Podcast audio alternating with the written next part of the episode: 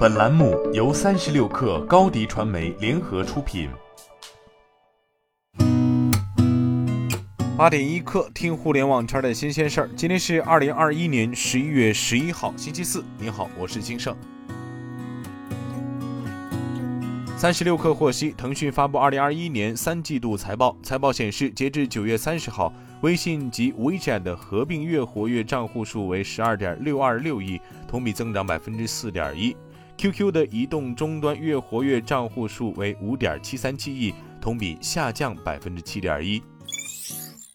据第一财经报道，工信部发布的第三百五十批道路机动车辆生产企业及产品公告新产品公告中，恒大汽车申报首款车型恒驰五 LX。恒大汽车内部人士表示。目前，恒驰五 LX 已经开始试生产工作。恒驰五 LX 将在恒大新能源汽车天津有限公司进行生产。恒大天津前身为国能新能源汽车有限公司，该公司拥有国家发改委批准的新建纯电动汽车生产资质牌照，同时还是工信部核准的纯电动乘用车生产企业，拥有双资质。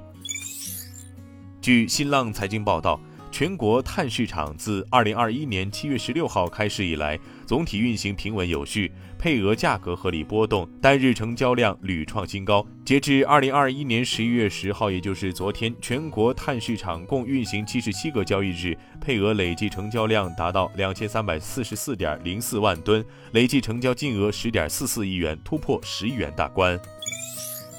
工信部网络安全管理局、公安部刑事侦查局近日联合约谈广州博源讯息服务有限公司、分享通信集团有限公司两家移动通信转售企业相关负责人。通报近期两家企业在防范治理电信网络诈骗工作中存在的涉案电话号码和用户举报量持续居高不下，电话实名制落实不严，违规发展行业卡等功能，并对两家企业实施挂牌督办，要求进一步提高政治站位，严格履行企业安全责任，采取切实有效的措施，限期整改存在问题。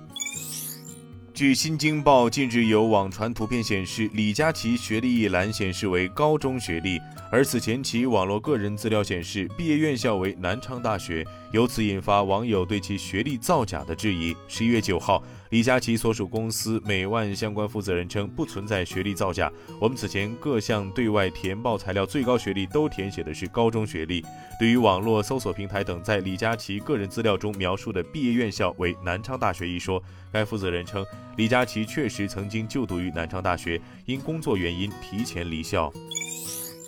据中国日报报道，当地时间周二，曾为 Facebook 产品经理的爆料人 Hogan 对目前脸书全力推广的元宇宙概念大加鞭挞。他认为，元宇宙描绘的巨无霸虚拟世界将让用户更加上瘾。脸书会获取更多个人信息，并再度成为网络垄断者。Hogan 说，脸书之所以极力宣扬元宇宙，是为了转移社会各界对其内容平台监管不力、加剧社会分裂的批评，并转嫁欧美政府对大型高科技公司加强立法监管带来的压力。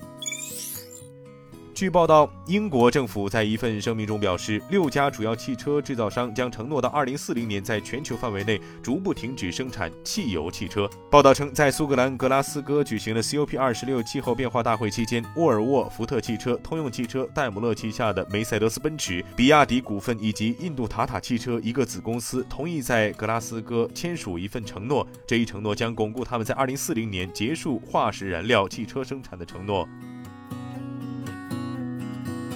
今天咱们就先聊到这儿，我是兴盛，八点一刻，咱们明天见。